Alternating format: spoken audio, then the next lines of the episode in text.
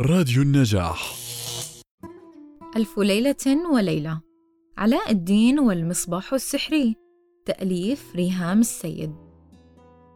في يوم من الأيام جاء ساحر شرير وأخبر علاء الدين أنه عمه وأخذه إلى كهف ضيق وقال له عليك أن تبحث عن الفانوس السحري في قاع الكهف. وجد علاء الدين الفانوس السحري. ورفض أن يعطيه للساحر الشرير فأغلق عليه باب الكهف وتركه وذهب. مسح علاء الدين الفانوس فخرج الجني فطلب منه أن يخرجه. فأخرجه في لمح البصر وأصبح غنيا جدا.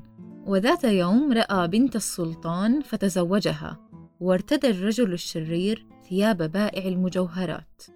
وعرض على الأميرة أن يعطيها كل المجوهرات وتعطيه الفانوس. فوافقت لأنها لا تعرف قيمته. مسح الشرير على الفانوس وأمر الجني أن ينقل القلعة إلى مكان بعيد.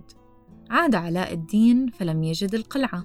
فمسح على خاتم كان الشرير قد أعطاه إياه وفي لمح البصر أصبح داخل القلعة وأخبر زوجته بأن هذا الرجل ساحر شرير ثم وضع علاء الدين السم في الشراب السحري فأعطته زوجته للرجل الشرير فمات.